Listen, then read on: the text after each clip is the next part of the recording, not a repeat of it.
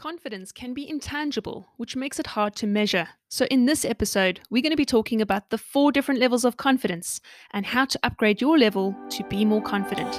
Stay tuned. Hi, I'm Lauren Penny, a former international hockey player turned performance coach with over 10 years' experience helping hockey players to get selected for a higher level. This podcast is about inspiring hockey players of all ages to strive for the next level in their game. In the show, we'll be sharing tips to show you how to perform your best consistently and get noticed by creating long lasting confidence from the inside out. This is the Confident Hockey Player Podcast. Hello, and welcome to episode number three of the podcast. As we spoke about in the previous episode, a lot of things that tend to get in the way of our best performances are often not visible to the eye. These can be things like limiting beliefs, negative thoughts, and emotions like fear that cause us to hold back and play safe because we don't want to mess up or embarrass ourselves in front of others. Now, just because we cannot see these things, it doesn't mean that they're not there. So it's important to acknowledge when these get in the way of our performance. Technically speaking, as we become more competent in our skills and our physical ability, our confidence should improve. But this is not always the case. Many hockey players will invest time to improve their physical skills, but not their mental skills. The way I see it, our mind functions a bit like an operating system to the physical world. So if you don't upgrade your mental skills alongside your physical skills, it can feel like you're always behind others despite having great ability. And that's because there's a misalignment between your beliefs, your thoughts, and reality. To make this a bit easier to understand, I'm going to share an analogy that might help. A computer has hardware, which is the external, physical components, such as the computer monitor or screen or storage device. But in order for that computer to run effectively, it needs software, which are the programs and the applications that make a computer useful. Now, the hardware is like our physical skills, which is in the external world. And the software is our mind, our thoughts, our desires, and our emotions. You can have the best hardware or the best physical skills, but if you don't have the right software or the mental skills, then you're not going to operate at your best. I once made the mistake of not keeping my software up to date on my iPhone, and I got so behind on the operating system updates that my phone was no longer able to use some of the apps that I had on my phone, and I could no longer download any new apps. My phone essentially became irrelevant, and I had to upgrade. Now, you may be wondering what have phones got to do with being a confident hockey player? The point is, if you don't upgrade the way that you think, your physical skills can become irrelevant. You need to upgrade your mind just like you upgrade your phone software or the operating system in order to fix any bugs and to make sure you keep making things better.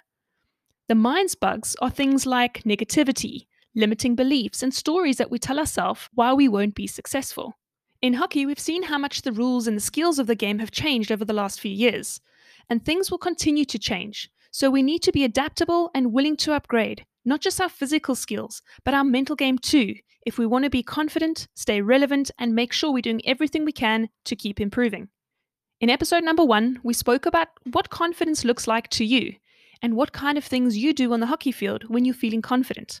Now, this is a good starting point, but another way we can look at confidence and measure it is by using the four levels of confidence.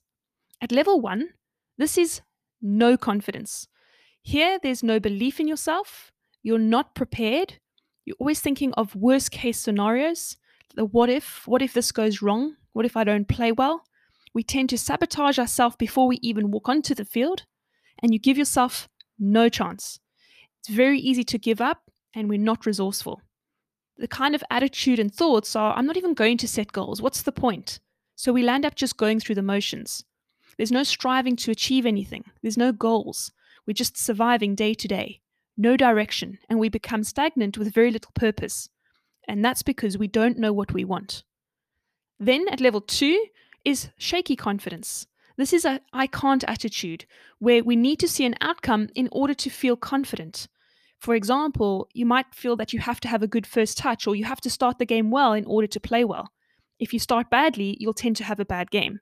You'll also stop having a go at things if you mess up. So if you miss a shot, for example, you'll stop shooting, you'll start passing. This can also be hiding away after making mistakes. We then start to try and avoid making mistakes. At this level, you know what you want, but you don't believe it's achievable. I would, but I can't, so we don't even try. At level three, this is stable confidence. This is where we're trying, but we need validation from others. We don't necessarily need to see the outcome to believe that it's possible. You don't necessarily need to start well, but we do need validation from somebody else to tell us how well we did. Here, we can also be susceptible to others' opinions, where it can affect us. Maybe I'm not so good. Soon as you start to hear negative things around you, that can affect your own confidence and belief in yourself. Negative comments can also throw you off your game. And it's very easy at this level to take what others say to heart, and we can become quite defensive. This is quite a frustrating level to be because we believe we can do it, but we're quite unproductive. So there's almost like we're trying too hard. We're trying to achieve, but we're not quite there yet. There's still a bit of a victim mentality here that has to be overcome. At level four, we have unstoppable confidence. This is the doing mode. You don't need to see an outcome. You don't need validation or approval from others. Here, you believe in your vision and your training. You trust the process. You're just doing it. You're just getting on with things. You're incredibly resourceful, and you'll always find a way to make things happen.